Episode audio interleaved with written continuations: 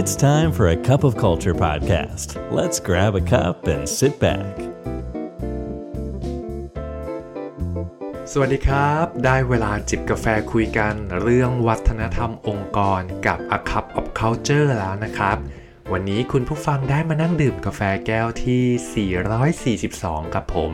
อาร์มสุพิชัยคณะช่างครับ ในพอดแคสต์ก่อนหน้านี้ครับผมได้ชวนคุณผู้ฟังไปรู้จักกับคำว่าปัญหามาประมาณหนึ่งแล้ว ดูแนวโน้มจากคนส่วนใหญ่แล้วคำว่าปัญหาเป็นสิ่งที่ใครก็ไม่อยากเจอเลยครับ เพราะว่ามันมักจะมาพร้อมกับคำว่าอุปสรรค ความยากลำบาก หรือความไม่สะดวกสบายในการใช้ชีวิต แต่หากเรามองย้อนกลับไปในอดีต เราจะพบว่าบุคคลที่ประสบความสำเร็จระดับโลก หรือบุคคลที่มีชื่อเสียงเนี่ยเขาล้วนเคยผ่านปัญหาหรืออุปสรรคมาแล้วทั้งสิ้น ยกตัวอย่างเช่น คุณทอมัสเซลวาแอดิสันเนี่ยครับ ที่ท่านเป็นทั้งนักประดิษฐ์ แล้วก็เป็นนักธุรกิจ ผู้ซึ่งเป็นคนจดสิทธิบัตรในการประดิษฐ์หลอดไฟ แล้วก็สามารถนำมาต่อยอดเป็นธุรกิจได้ ครั้งหนึ่งเนี่ยครับ คุณ ทอมัสเซลวาอดิสันเคยถูกตั้งคำถามว่า คุณรู้สึกอย่างไรบ้างตอนที่ชาวบ้านเนี่ยหาว่าคุณบ้าที่พยายามประดิษฐ์หลอดไฟที่สามารถจะใช้งานได้ในระยะเวลายาวนาน และรู้สึกอย่างไรกับความล้มเหลว 10,000 ครั้งที่เกิดขึ้น และประโยคที่คุณทอมัสเอลวาอดิสันได้ตอบกลับไป ได้กลายมาเป็นประโยคสุดคลาสสิกในปัจจุบันนี้เลยนะครับ ในครั้งนั้นเนี่ยเขาตอบกลับไปว่า ผมไม่ได้ล้มเหลว ผมแค่ค้นพบวิธีที่ไม่ได้ผล10,000วิธีเท่านั้นเอง ที่พาคุณผู้ฟังเกริ่นมาข้างต้นเนี่ยครับผมกำลังจะสื่อว่า ในปัญหาหนึ่งหนึ่งคนเราสามารถใช้ mindset ของตนเองเนี่ย มองมันได้หลากหลายรูปแบบเลย เราจะมองว่ามันคืออุปสรรคที่มาขัดขวางชีวิตเราก็ได้ หรือเราจะมองว่ามันก็คือโอกาส ที่เข้ามาก็ได้ แต่มันต่างตรงนี้ครับ คนส่วนใหญ่ที่เขาประสบความสำเร็จเนี่ยเขามักมองเห็นประโยชน์และโอกาสจากปัญหามากกว่าเป็นอุปสรรคแค่นั้นเอง คุณผู้ฟังลองสังเกตแบบนี้ก็ได้นะครับ ธุรกิจหรือนวัตกรรมอะไรที่มันเกิดขึ้นบนโลกใบนี้ ล้วนมาจากสารตั้งต้นที่ชื่อว่าปัญหาทั้งสิ้นเลยครับ มันเป็นวงจรว่า มีปัญหาเกิดขึ้น มีคนเข้าไปเห็นปัญหา แล้วก็มีคนคิดอยากจะแก้ไขปัญหา จึงเกิดการคิดค้นนวัตกรรม แล้วก็ต่อยอดไปสู่การทำธุรกิจ แน่นอนเลยครับว่าคนกลุ่มนี้เนี่ยเขามี mindset กับคำว่าปัญหาเนี่ยเท่ากับโอกาส ทีนี้พอกลับมามองในแง่ขององค์กรต้องยอมรับอย่างหนึ่งนะครับ ว่าองค์กรเนี่ยประกอบขึ้นด้วยกลุ่มคนที่หลากหลาย ความหลากหลายพอมาอยู่รวมกัน ก็ย่อมมีชุดความคิดที่แตกต่างกันออกไปด้วย ฉะนั้นเวลาที่องค์กรมีปัญหาหนึ่งเกิดขึ้น การที่เราจะทำให้ทุกคนเนี่ยมองเห็นภาพปัญหาแบบเดียวกับเรา ระดับเดียวกับเรา จึงอาจจะไม่ใช่เรื่องที่ง่ายนักนะครับแต่จากการได้อ่านงานวิจัยแล้วก็ศึกษาจากเอกสารต่างๆ เราพบว่ามันมีอยู่หลายวิธีเลยที่สามารถทำได้ แต่ในปัจจุบันเนี่ยวิธีที่คนหรือโลกธุรกิจนิยมทำก็คือทำปัญหาออกมาให้เป็นรูปธรรมมากที่สุด ซึ่งวันนี้ผมก็ได้รวบรวมเครื่องมือเหล่านั้นมาแบ่งปันกับคุณผู้ฟังในพอดแคสต์ EP นี้ด้วยนะครับ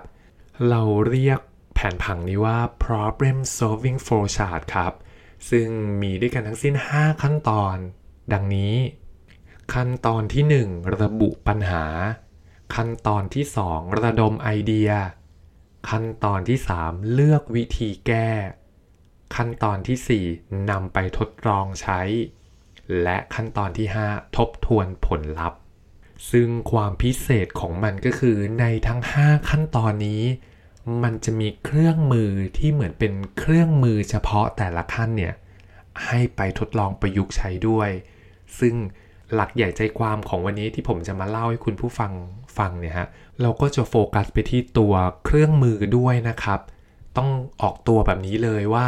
เครื่องมือที่หยิบมาคุยให้ผู้คุณผู้ฟังฟังในวันนี้เนี่ยมันเป็นเพียงแค่ส่วนหนึ่งเท่านั้นนะ มันยังมีเครื่องมืออีกมากมายในโลกใบนี้ให้ คุณเนี่ยไปเลือกหยิบมาใช้การได้ งั้นเรามาเริ่มกับขั้นที่หนึ่งเลยดีไหมครับ ขั้นที่หนึ่งชื่อขั้นว่าระบุปัญหา define the problem โดยทั่วไปแล้วในขั้นตอนนี้เนี่ยหัวหน้าทีมของเราก็อาจจะแค่เข้ามาชวนเราพูดคุย ระบุปัญหาต่างๆ จากข้อมูลที่เรามีอยู่ในมือตรงหน้านี้ แต่ ปัญหาหนึ่งของวิธีการนี้ก็คือ หากทีมของเรานี่มีความหลากหลายของคน มันก็เป็นไปได้ครับว่าแต่ละคนเนี่ยจะตามข้อมูลไปกับเราไม่ทัน ย่อยข้อมูลไม่ทัน หรืออาจจะทำให้เราเนี่ยมองข้ามตัวแปรบางอย่างที่สำคัญไปได้ ฉะนั้นเครื่องมือตัวหนึ่งที่เราสามารถนำมาใช้ในขั้นตอนของการระบุปัญหาได้ก็คือ mind mapping หรือ แผนที่ความคิดเนี่ยแหละครับ เครื่องมือ mind mapping เนี่ยเป็นเครื่องมือที่นำเอาทฤษฎีด้านกระบวนการเรียนรู้ของสมองมนุษย์มาปรับใช้ มันจะช่วยกระตุ้นให้เราเกิดการทำงานร่วมกันของสมองทั้งสองซีกเลยนะครับ ไม่ว่าจะเป็นด้านซีกซ้ายที่เป็นส่วนของการวิเคราะห์ความเป็นเหตุเป็นผล ผนวกเข้ากับซีกขวา ที่เป็นเรื่องของจินตนาการภาพสีเส้นต่างๆ ส่วนวิธีการทำงานกับ mind mapping เนี่ย เราก็เริ่มจากการระบุปัญหาหลักไว้ตรงกลางก่อน จากนั้นก็เติมสาเหตุของปัญหาที่เชื่อมโยงกับปัญหาหลัก โดยแต่ละสาเหตุเนี่ย มันก็จะสามารถแตกกิ่งก้านที่เป็นรายละเอียดของสาเหตุนั้นๆ ออกไปได้อีก อันนี้แหละครับเราเรียกว่า mind mapping ขั้นตอนที่2เนี่ยชื่อขั้นตอนว่าระดมไอเดีย จริงๆ เครื่องมือที่เรานำมาใช้ในการระดมไอเดียเนี่ยมีหลากหลายเครื่องมือมากเลย ไม่ว่าจะเป็นเจ้า mind mapping ที่เพิ่งพูดไปเมื่อกี้ก็สามารถนำมาระดมไอเดียได้นะครับ ก็คือตั้งต้นปัญหาไว้ตรงกลาง แล้วก็แตกกิ่งก้านสาขาออกไปว่าเฮ้ยมันมีไอเดียอะไรได้บ้างที่จะช่วยแก้ไขปัญหานั้นๆ แต่วันนี้ผมอยากนำเสนออีกเครื่องมือหนึ่งที่น่าสนใจครับ เครื่องมือตัวนี้มันชื่อว่า question storming โดยปกติทั่วไปเนี่ยเวลาที่เราจะระดมไอเดียระดมสมองกันเนี่ย เรามักจะนึกไปถึงรูปแบบของคำตอบว่ามันคืออะไรคือสิ่งที่ต้องการใช่ไหมครับ แต่วิธีการนี้เนี่ยเราจะเน้น ให้คนเนี่ยเข้ามาช่วยกันระดมคำถามที่ท้าทายต่อปัญหานั้นแทน ยกตัวอย่างเช่น หากองค์กรของเรามีเป้าหมายว่าอยากจะเพิ่มทักษะให้กับพนักงาน เราก็อาจจะระดมไอเดียกับทีมงานด้วยการตั้งหัวข้อตรงกลางเลยนะครับว่า พนักงานมีทักษะใหม่ 1 ทักษะเพิ่มขึ้นทุกปี หลังจากนั้นเราก็ให้กติกาไปครับว่า ให้ทุกคนเนี่ยเข้ามาช่วยกันระดมคำถามต่อข้อที่เราตั้งขึ้น อย่างเช่นเขาอาจจะมาตั้งคำถามว่าทำไมเราต้องมีทักษะเพิ่ม หรือเราจะมีทักษะเพิ่มได้อย่างไร หรือเราจะมีทักษะเพิ่มจากไหนได้บ้าง แบบนี้ครับก็ขึ้นอยู่กับพนักงานว่าจะมาตั้งคำถามอะไร หลังจากนั้นพอมันได้ชุดคำถามในระดับหนึ่งแล้ว เราก็ชวนทุกคนนะครับมาโหวตกันอีกครั้งหนึ่งว่า คำถามข้อไหนเนี่ยเป็นคำถามข้อที่น่าท้าทายที่เราจะมาช่วยกันหาคำตอบและหาข้อสรุปต่อ ข้อที่ 3 เลือกวิธีแก้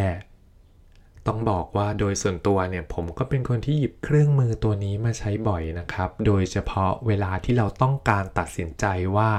ควรเลือกวิธีการไหนในการเข้าไปแก้ไขปัญหาที่เกิดขึ้น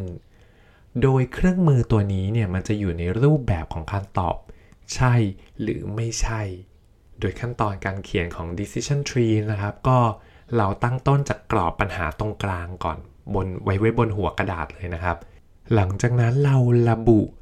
การตัดสินใจของเราที่อยู่ในรูปแบบของคำถามที่สามารถตอบ yes หรือ no ได้ ไม่ว่าเราจะตอบ yes หรือ no จากคำตอบนั้นมันจะต้องมีลูกศรนนะครับ เชื่อมไปต่อในเส้นทางของตนเอง เราก็ทำแบบนี้ครับต่อไปเรื่อยๆ จนกว่าเราจะได้แนวทางแก้ไขปัญหาที่ต้องการ ข้อที่ 4 การนำไปปฏิบัติ หัวใจของความสำเร็จในขั้นนี้เลยคือเราต้องวัดกันที่เราเนี่ยสามารถระบุและนำเสนอปัญหาต่อทีมได้ดีเพียงไรครับ ซึ่งแนวคิดนี้เนี่ยเราสามารถประยุกต์ใช้เครื่องมือที่ชื่อว่า 3C of implementing strategy ได้ โดยเจ้า 3C นี้ก็ประกอบไปด้วยคำที่ขึ้นต้นด้วยตัว C นั่นแหละครับ 3 ตัว ก็คือ clarify communication แล้วก็ cascade ครับ ใน C ตัวที่ 1 clarify เนี่ย มันก็คือการชี้แจงครับ ให้ชัดเจนว่าเป้าหมายคืออะไร สิ่งที่องค์กรต้องการคืออะไร และต้องชี้เห็นด้วยว่าเป้าหมายขององค์กรเนี่ยเชื่อมโยงกับเป้าหมายส่วนตนหรือประโยชน์ของพนักงานอย่างไร อันนี้คือ clarify ตัวที่2เนี่ยมันชื่อ communication communication ก็คือการหาช่องทางการสื่อสารที่เข้าถึงกลุ่มพนักงานที่มีความแตกต่างหลากหลายกัน ส่วน cascade ก็คือการเรียงลำดับของกลยุทธ์ เช่น ในกลยุทธ์นี้เนี่ย เราจะเริ่มจากการปรับ mindset ของกลุ่มผู้จัดการก่อน หลังจากนั้นเราจะชวนผู้จัดการเนี่ยมาเป็น change agent ในการนำการเปลี่ยนแปลงไปสู่กลุ่มพนักงาน แบบนี้ครับ เป็นต้น ข้อสุดท้ายแล้วนะครับ ข้อที่ 5 ทบทวนผลลัพธ์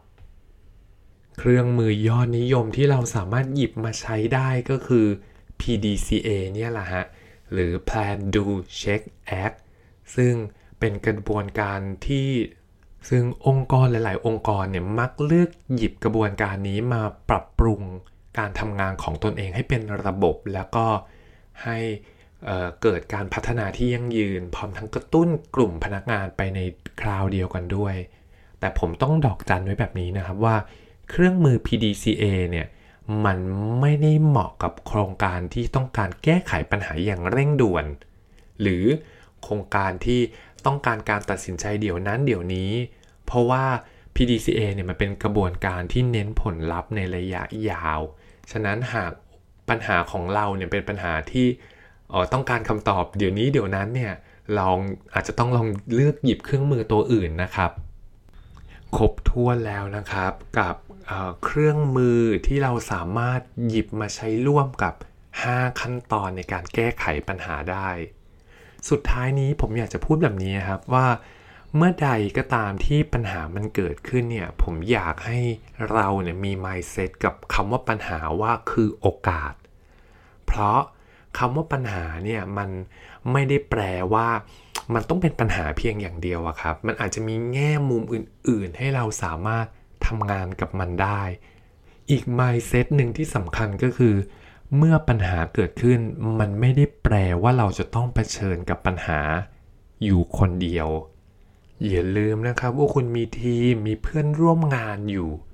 การที่เราเอาปัญหามาวางไว้ตรงกลาง แล้วชวนทุกคนมาช่วยกันคิดมาช่วยกันระดมสมองผ่านเครื่องมือต่างๆ ที่